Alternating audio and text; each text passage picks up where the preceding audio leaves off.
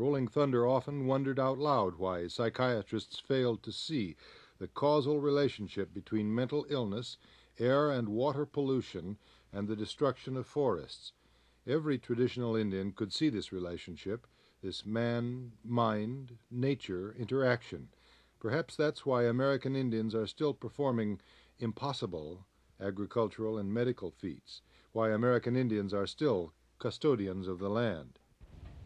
And uh, the only criticism I have to make at this time of the good white people is that they're too apathetic. But I'd like to go a little further than that. That they're not concerned about their brother. They don't think they're getting hurt. And they're not interested either. And that it might be hurting somebody else. And it's uh, hurting everyone that has to live in the cities and uh, that's part of their sickness. They're too self-centered. They don't even know who their neighbor is, or if they get along all right, and they don't. They have lost respect for themselves. They don't even care about themselves.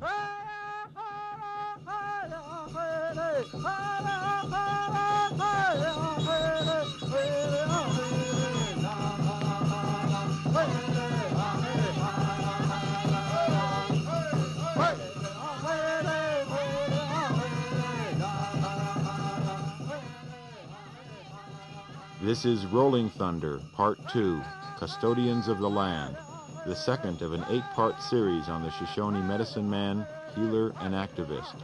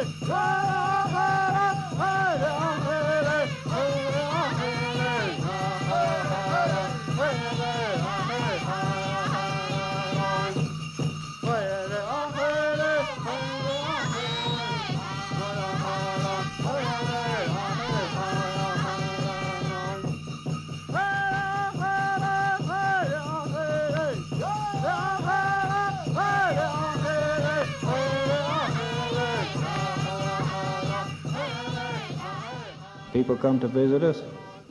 If they say they can't control their thinking, I can tell you that's a bunch of baloney.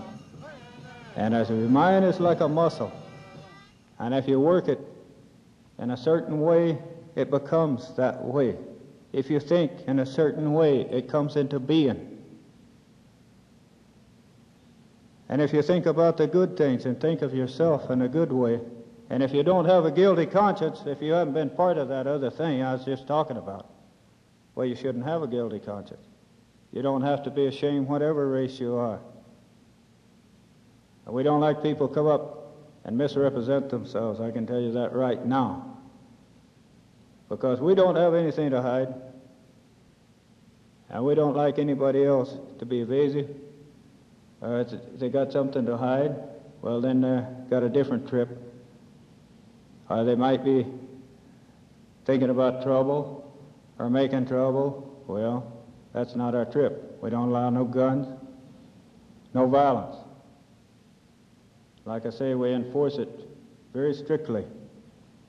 And anybody who would be in that kind of business of making trouble, they're just out of place, they become unpopular, and they're on their way even in the middle of the night.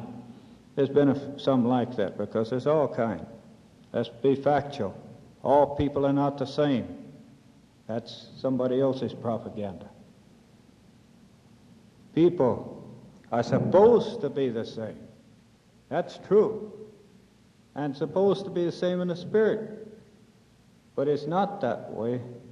And by somebody else's choice, not ours. Someday it'll be that way. But it's not that way at this time. There's the evil forces working through some people, And there's uh, good forces that work through others. And I know there's a war on in the spirit world that's greater than any war that they can conjure up on this earth at this time. And this war is between the good and the evil forces. Many Indians died before their time. They're killed off and murdered before their time by the hundreds of thousands. Now they're coming back. And the prophecy was some you might not be able to recognize, or they would look different. In other words, reincarnated. And we've met many. And we're the ones to know. Then there are others that also died before their time of violence that sometime they might have brought on themselves. And some of the Nazis and different ones that died before their time. They're also back. And they also are reincarnated. And so this war goes on in the spiritual world for the control of the minds of the people. And also some greedy ones that controlled by the evil forces of greed, like in this country, very badly infested with it. And so the war goes on for the control of all people, and they don't care what race or who you are. They bear respect for no one. And the people that accept them also have no respect.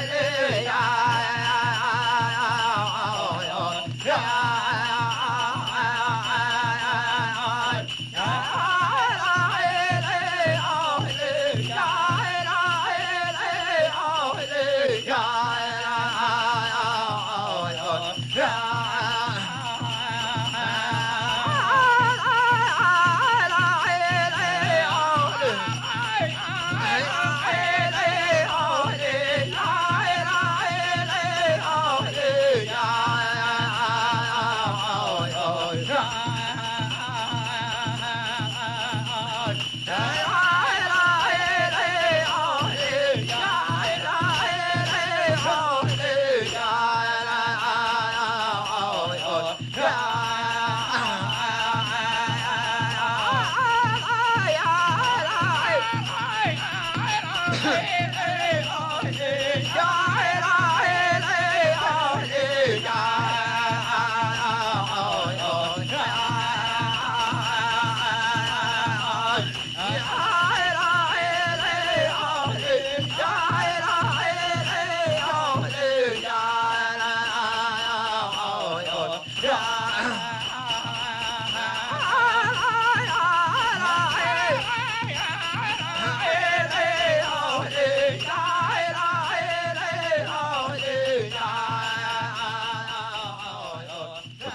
My first lesson would be to see the destruction of pinyon juniper forests on Shoshone land.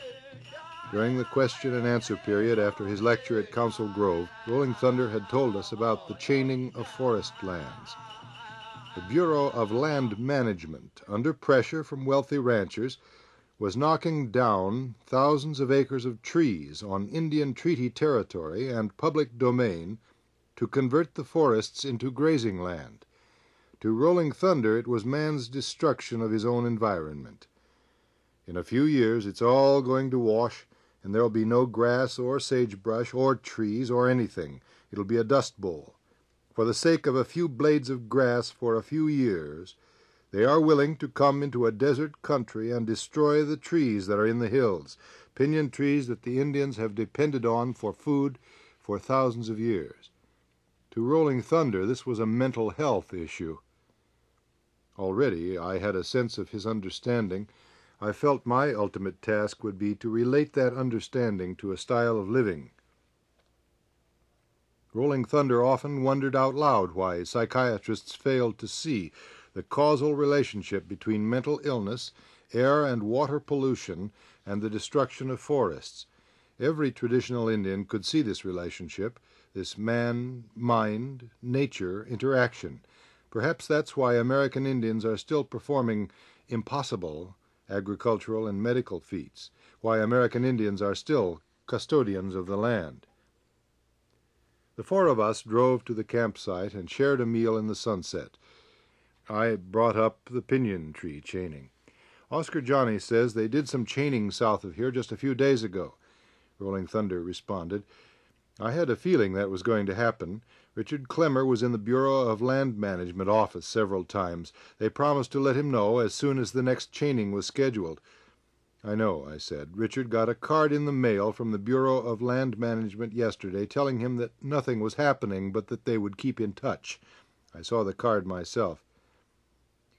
They probably wrote that just as the chaining was finished, Rolling Thunder said. They're pretty sneaky people. They know what they're doing is wrong, that's why they have to lie. They can't afford to let anybody see their destruction, not an anthropology student, a land management student, or anybody else. Of course, they put out their own propaganda on it, and they probably don't want anyone to pick up any conflicting facts. Well, next time they do it, we'll be right there with them and with cameras. The following day, Ann and Richard returned from a Shoshone festival in Ruby Valley, and I told them what Rolling Thunder had said about the chaining. They knew the chaining had occurred because they had talked with Oscar Johnny in Ruby Valley. Richard wondered how we were to record the next episode. He doubted that the Bureau of Land Management would ever give advance warning. Another several hundred acres were sure to be attacked within the next week or two. It was time for the first frost, the time when, for centuries, the cones have opened on the trees and yielded their life-sustaining food. It was the time the Bureau of Land Management usually chose for the heaviest destruction of the forests. Weeks passed, and we heard nothing about any chaining projects. One day in early November, in Goshute country, south of Ely, in the scenic Weaver Creek area near Sacramento Pass, the destruction began again, and we were there with our cameras. In mid-September I had gone with Ann and Richard to spend a few weeks back in Topeka, Kansas. While I worked at the Menninger Foundation, Ann and Richard made a trip to Hopi Land and back. In October we drove back to Carlin. There were no reports of chaining while we were gone, but we knew that if more land was to be cleared this year it would have to be done soon.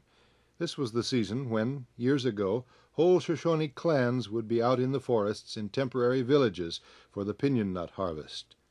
We waited until the end of October, wondering whether the bulldozers and chains were at work without our knowing it.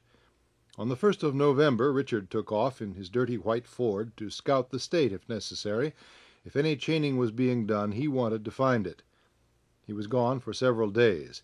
Ann and I began to worry. We were safe in our rooms, but the thought of Richard lost, out of gas, or marooned in the hills on these freezing nights was an uncomfortable one. He's okay, Rolling Thunder told us. I have a feeling he's about on to something. Richard returned with urgent news. They were at work. Hundreds of acres down south. The trees were going fast. We would have to hurry. Richard himself had been fine, sleeping in his car at night and spending the daylight hours searching. I was about two hundred miles from Carlin and about to give up when I thought I heard the Caterpillar tractors far away up in the hills. I drove in as close as I could and listened again. It was a chaining crew on the other side of the hill. I walked an hour through the trees and I found them three tractors pulling a gigantic anchor chain. Those trees are being ripped up at an incredible speed. Richard pinpointed the area on Rolling Thunder's maps and argued that we leave as soon as possible. Early the next morning we packed sandwiches and picked up Rolling Thunder. The Danish woman, who had extended her visit in Carlin, joined us with her camera. There were five of us and five cameras. Rolling Thunder had an 8 millimeter movie camera, and he examined it several times, hoping, I suppose, that he would be able to make it perform. It was afternoon by the time Richard drove up into the hills to the point he'd reached the day before. We loaded our cameras and started for the sound of the tractors. Richard thought they sounded much farther away now. We walked a long way, but the sound stayed in the distance ahead. They were working away from us. We tried to increase our speed, but the going was difficult because we had to walk through felled and shattered trees. The pungent pine odors and the snapping sound of the trees being ripped from the ground reached us from the valley below. We broke into a run and soon found ourselves behind the chain, stumbling over the ripped trees, struggling to keep up, and pointing our cameras like weapons. It was an incredible scene. Pinyon trees were falling by the hundreds. Dust and debris flew into our faces, and our camera lenses had to be dusted off before every shot. The roar of the engines and the snapping and cracking of the trees made so much noise that we could not talk to each other.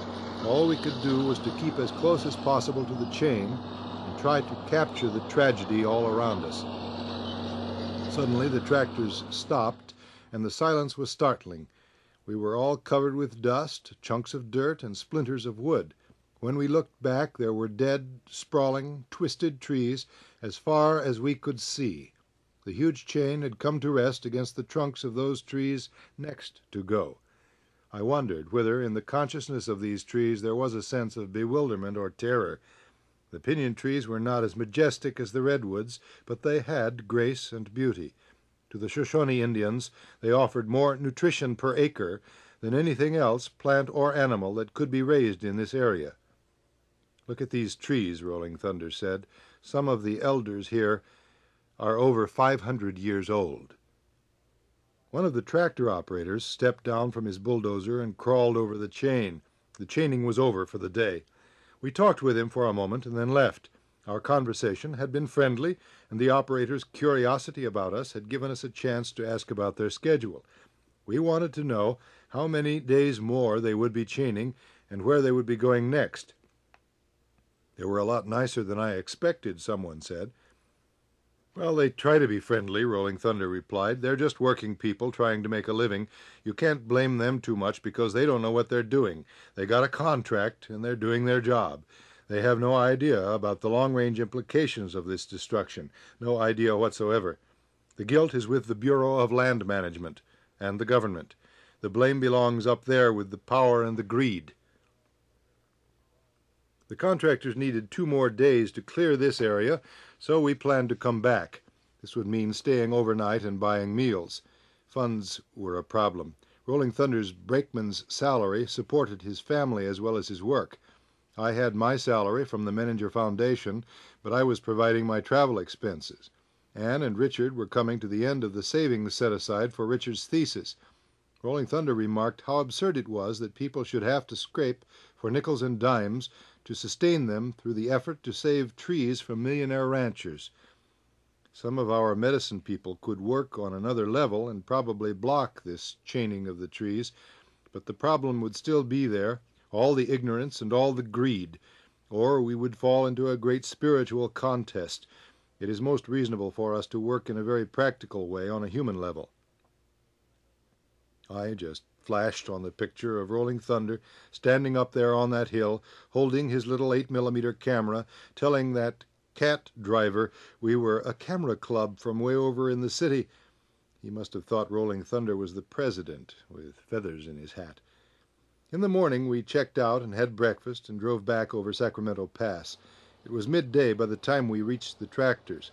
The men stopped and offered to let someone ride to take pictures. Richard climbed on with Rolling Thunder's movie camera, but the Caterpillar tractor bounced and vibrated so that Richard couldn't even hold the camera to his face, much less keep it steady. Richard asked the operator to stop, and when the tractors started again, we tried to follow, stopping now and again to reload and then racing to keep up. The uprooting was done in a series of rows, and the caterpillars turned again and again, working back and forth down the side of the hill, across a narrow valley, and up the next hill. At times we stood among trees that were about to be uprooted to get shots of the approaching chain. It was dangerous business. It was difficult to keep from tripping over fallen limbs and branches or slipping in patches of snow. There were three tractors about 50 yards apart, and the drivers could not see us when we were between them. There was always the chance of getting crushed or spiked by the chain. Soon the sun started getting low, and the tractors kept going around the side of a hill and down into another valley. We ran after them, but soon gave up, exhausted.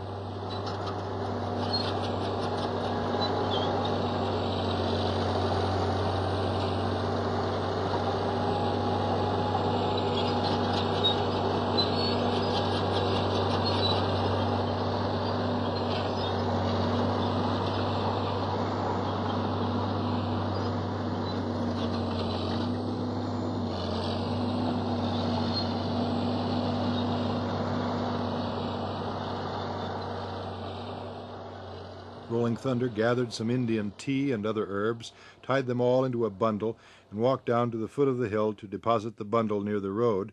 Then he walked back up the hill to where we were resting. They've taken everything, he said, killed every bit of life here trees, Indian tea, sacred herbs, everything.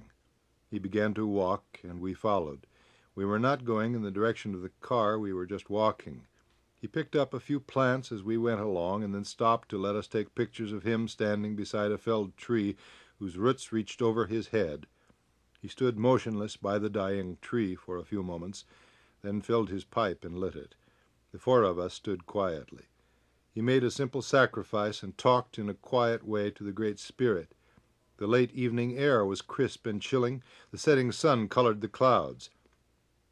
The Great Spirit was in the clouds, we had been told, and also in the trees, the nuts, the Indian tea, the air in our lungs, and the dirt on our faces. The meaning of Rolling Thunder's prayer was that the government of the United States was grotesque and overbearing, and that with all its dangerously powerful bureaus it was causing disharmony and destruction all over the planet by manipulation, by meddling in the affairs of the Indians, the affairs of other Americans, the affairs of Vietnamese and Cambodians, and the affairs of the pinyon trees. To him the matter was spiritual and not political. He spoke in a gentle manner. He asked that this pinyon tree chaining be seen by those who needed most to see it as a symbol of the misuse of power. He asked that the chaining be stopped, that the trees be allowed to grow again wherever they had been, and that their safe return symbolized the sovereign right of all species, of all kingdoms, to live in their own nature. Then he spoke to the trees as if he felt a need to say some words to them. I looked at him against the background of the thousands of dying trees that covered the hills behind. He had not come only to engage in a futile struggle against the destruction. He had come to be with the trees, and now his thoughts were with them. His voice became muted, and I could perceive a tightness in his throat. He spoke slowly, almost stuttering. And we ask that the trees be allowed to return, to grow again in this place where they belong, and that until that day there be peace presiding over this land. We ask that the shock of this tragedy, that this confusion and fear, his voice trailed off. He began to scan the hills on either side, but then he looked into the sky and was stone still. I could hear him breathing. This was too painful a sight for a custodian of the land.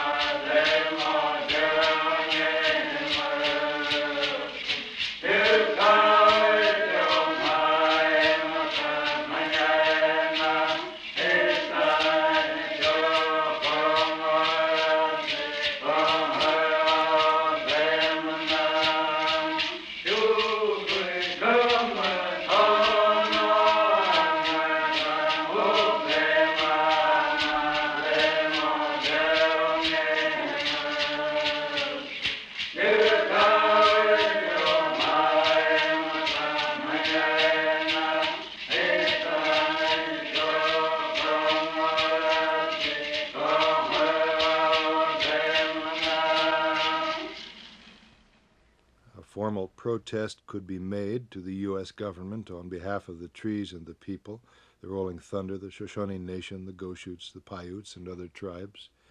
This had been done before, but it could be done again. The petition would ask that the trees be allowed to grow on Indian treaty territory, claiming that forests were more valuable to nature than fattening the ranchers' cattle, and that cleared hills would wash away in time and the land become useless even for grazing. The Indians could say that the pine nuts were an important food source of Native American people who were otherwise joining the welfare lists. Those forests provided more nutrition per acre than the cattle, which would hardly be available to most Indians anyway. An additional legal approach would be for Rolling Thunder's friends, the committee people, and other U.S. citizens to make a formal protest. It could be pointed out that if this land is public domain, as the U.S. government calls it, its defacement for the exclusive commercial benefit of private ranching interests was a questionable use of taxpayers' money. It was obvious that protest alone would not save the trees. There were other possibilities, such as a court injunction against the chaining, but that would take time. The first order of business, as Rolling Thunder saw it, was to begin the process of informing people. Few people, even in Nevada, knew about the chaining, although nearly everyone was adversely affected by it. Rolling Thunder felt that a meeting in Ely with local traditional Indians and the committee people from San Francisco would be the best beginning. The local paper would show up, and we could get out a mailing that would begin the information process. Rolling Thunder hoped that eventually many white people would help and thus be helped themselves. This was Rolling Thunder's way, wherever possible, to enlist the support of non Indians in eliminating the unjust treatment of the Indian. In turn, the white man would be helping himself where he needed help, in learning about himself and becoming wise about the earth and its inhabitants and how everything works together. This kind of learning process would contain quite a few surprising lessons for white students. What do you think can be done about these problems of pollution and ill health and low energy in our cities now? There's been many studies made. Many studies made have proven that uh, it's not just one or two things they put in the water, but it's uh, numbers uh, up to about uh, 25 or 30 different chemicals sometimes they put in the water. And uh, it's uh, been studies, environmental studies made already, and they have scientifically proved it, that these things are harmful, that many of them cause cancer. And as to what can be done about it, now it's getting a little out of my area, because the prophecies are that it's not up to the Indian. It's up to the good white people. And that's why I try to, uh, speaking with these people last night and different people, I've tried to, one of the things is jar them awake, to get them to wake up and, uh, and start doing something. Because they tell me that is, I'm an Indian. I've never voted in my life in, uh, uh, in uh, uh other people's business. And uh, we have our own. But the thing is that, that so what can be done is, I mean, up to the, like our prophecies, that it's up to the good white people to correct what the bad ones have done, which is entirely proper. and I'm certain that there's enough good white people left to do that if they weren't so apathetic and uh, and uh, sit around and I guess some are too busy meditating or some are too busy making a million dollars or uh, whatever it is and they don't think about they don't think it's hurting them because they don't see it till it breaks out or uh, uh, to die or go crazy, whatever it is. So they tell me that they live in a democracy. We Indians have never seen it. We don't know anything about that democracy they talk about. We've never been a part of it. Uh, the fact that a few of us allowed to vote uh, when we're less than uh, one half of one percent of the population and uh, all that. It's a great big joke, uh, a kind of a gruesome joke, but uh, so they could they could draft us in taxes like uh, everybody else. That's all it amounted to. And uh, they're not going to pay any attention to that few of us anyway. So that uh, it is, it is up to the good white people to correct what their chiefs, our politicians, and their government is doing. And it's a white man's government. It always has been, and it is. We had nothing to do with that, whatever, except what they forced on top of us. And so it is up to the good white people, which I found there are many of them, And uh, the only criticism I have to make at this time of the good white people is that they're too apathetic. But I'd like to go a little further than that. That they're not concerned about their brother. They don't think they're getting hurt. And they're not interested either. And that it might be hurting somebody else. And it's uh, hurting everyone that has to live in the cities and uh, that's part of their sickness. They're too self-centered. They don't even know who their neighbor is, or if they get along all right, and they don't. They have lost respect for themselves. They don't even care about themselves. Uh, they would sit down, and there'd probably be some of them be writing letters to their representatives. And anybody can do that. They can afford the price of a stamp. And they'd. Uh, and uh, I've had them tell me themselves that a handwritten letter from, and I've seen it, that from any white person, that they would uh, at least get a reply, or that they would at least look into it. Now with Indians, this in the old days there used to be uh, thousands of them make a petition and send up there, and we sometimes get a reply of maybe two or three lines that is being looked into or referred to the Bureau of Indian Affairs where it might have started from. Or, more likely, it was put in a wastebasket and thousands of people signed their name. But with a white person, we've seen that one person could write a letter and something sometimes could get done. And so whether you want to admit it or not, it's a racist government, and that's the way it was designed and set up, and still is. We have to be factual. I don't say that as a, as a even as a criticism. That part. I'm saying it as a fact, the way it is, and it's not what they want to lie about it or deny it.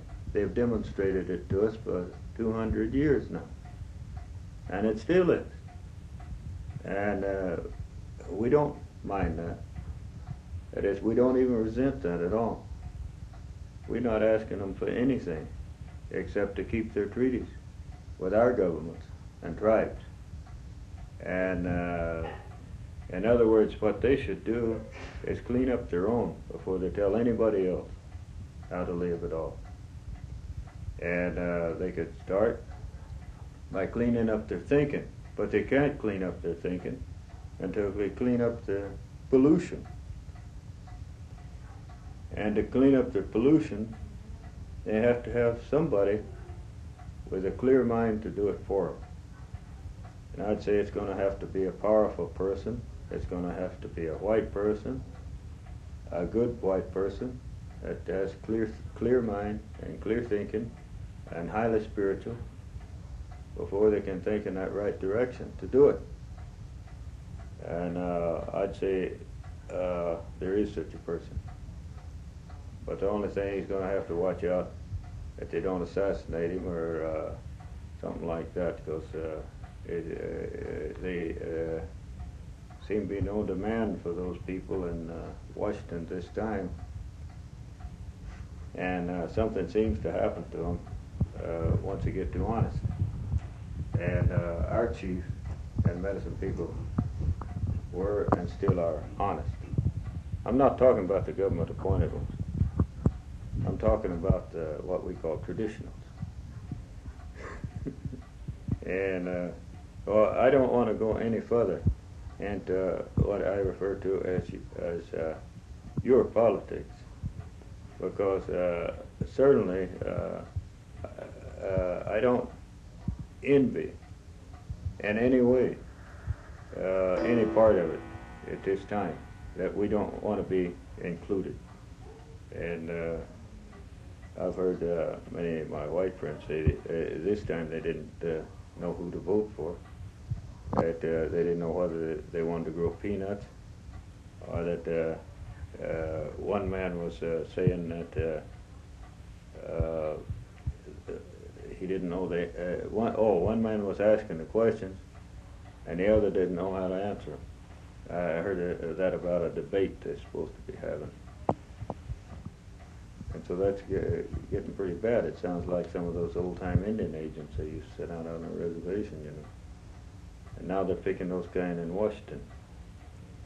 So I don't know. I hope they don't wipe out your uh, radio license or anything like that, you know, because this kind of talk. Maybe you ought to strike this part out. Because uh, I don't think it's really a free country. I don't think it really is. And they can bring pressures on you, even if they don't assassinate you, just like they've been doing all the time on the Indian.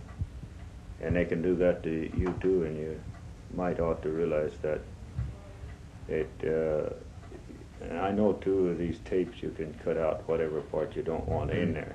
It, We do criticize the government uh, on our on our station uh, many times, all the time.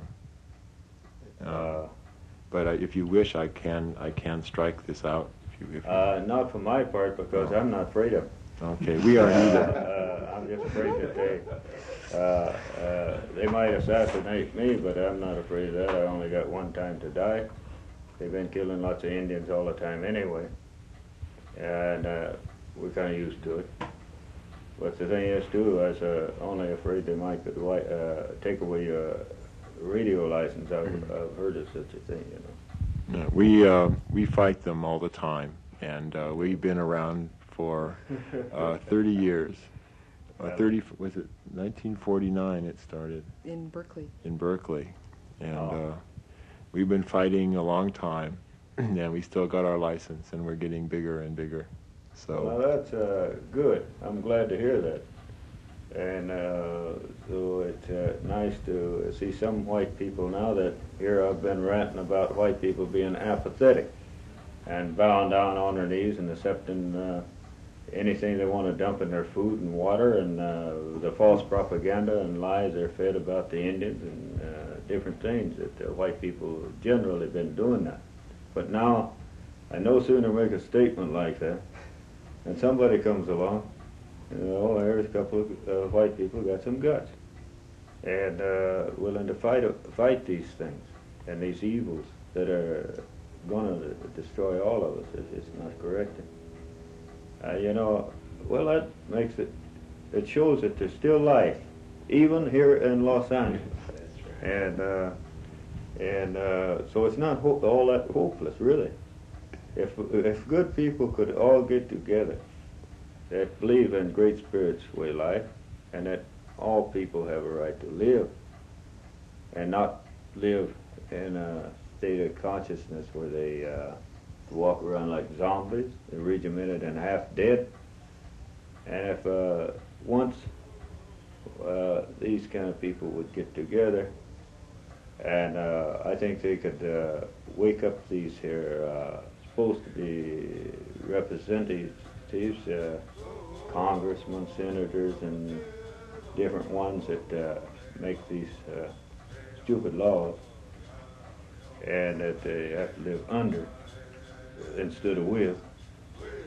And uh, see, the reason uh, I guess we're a little paranoid about these types of laws, you know, that now affecting the people generally, and especially in the cities, is because we've been under those for a long, long time.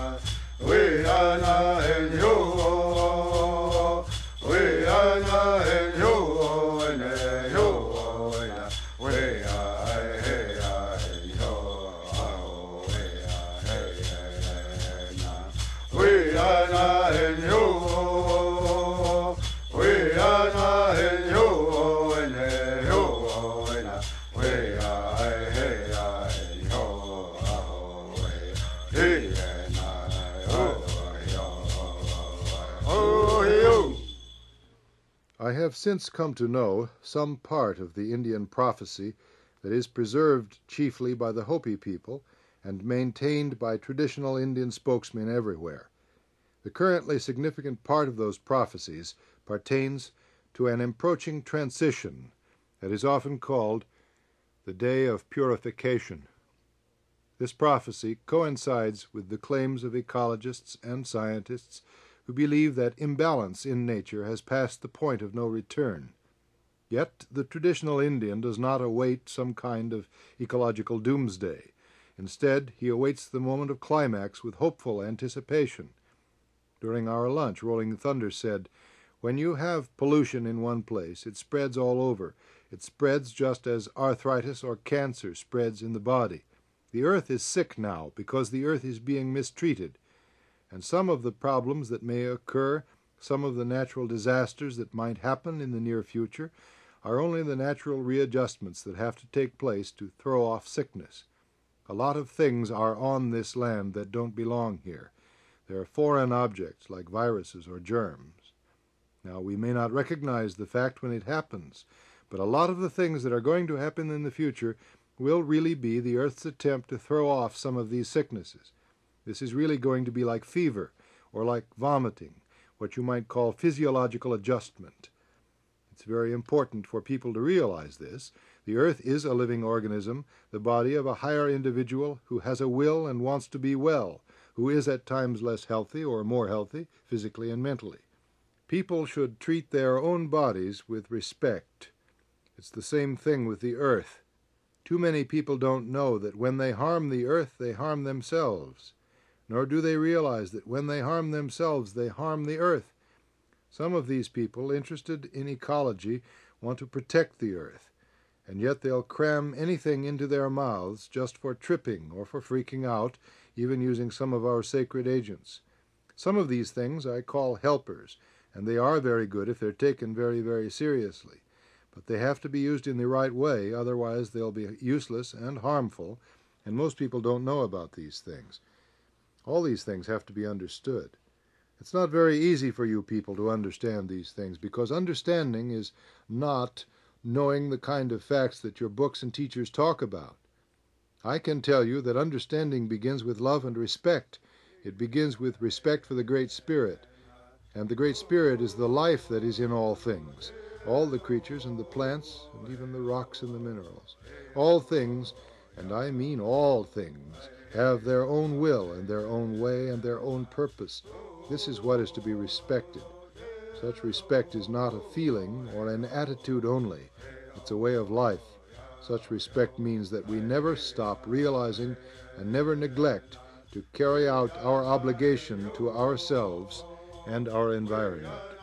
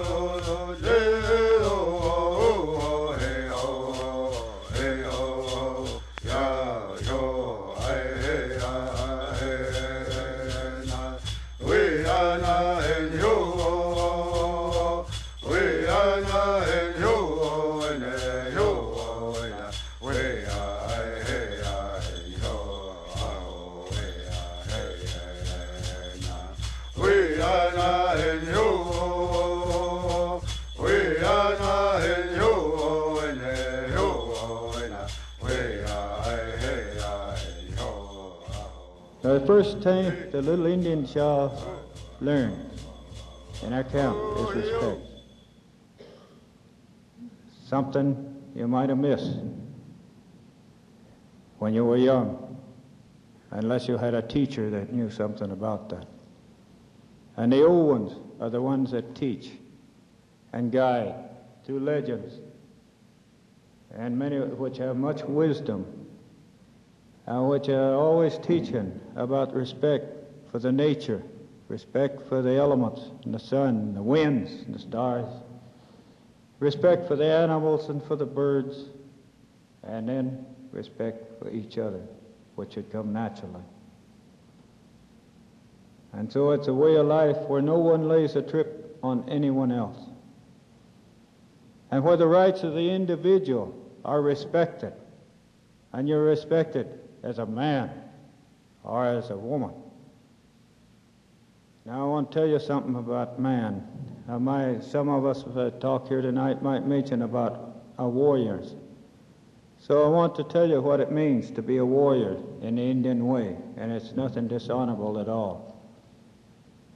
And to be a warrior means a man who can stand on his own feet and provide for his family, or take a bullet in the back if necessary so the others might live. And there's been many Indians did just that and doing it today. So that the rest of the people might live, and the women and children especially. And so that's what it means to be a warrior. It don't mean like you have to go into somebody else's country and destroy their country over across the ocean. It don't mean that you have to destroy the native people or their way of life. That's not a warrior. That's something else.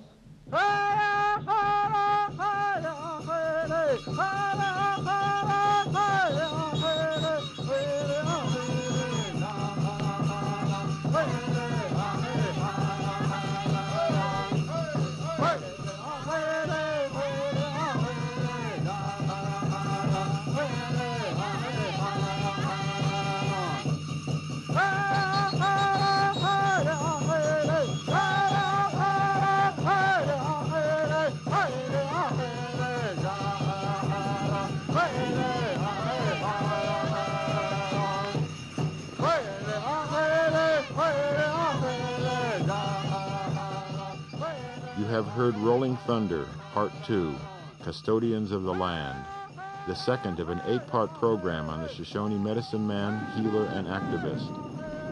Selections from the book Rolling Thunder by Doug Boyd were read by Mitchell Harding. Music by T. Nightwalker, D. Osage and the White Skunk Sisters, the Oglala Sioux Singers, W. Horncloud, Ben Sitting Up, and Frank Afraid of Horses, the Big Fields Villagers, and Hopi Singers from Second Mesa from the Everest album Authentic Music of an American Indian. Technical and production assistance by Margaret Fowler, Amanda Folger, and Mitchell Harding.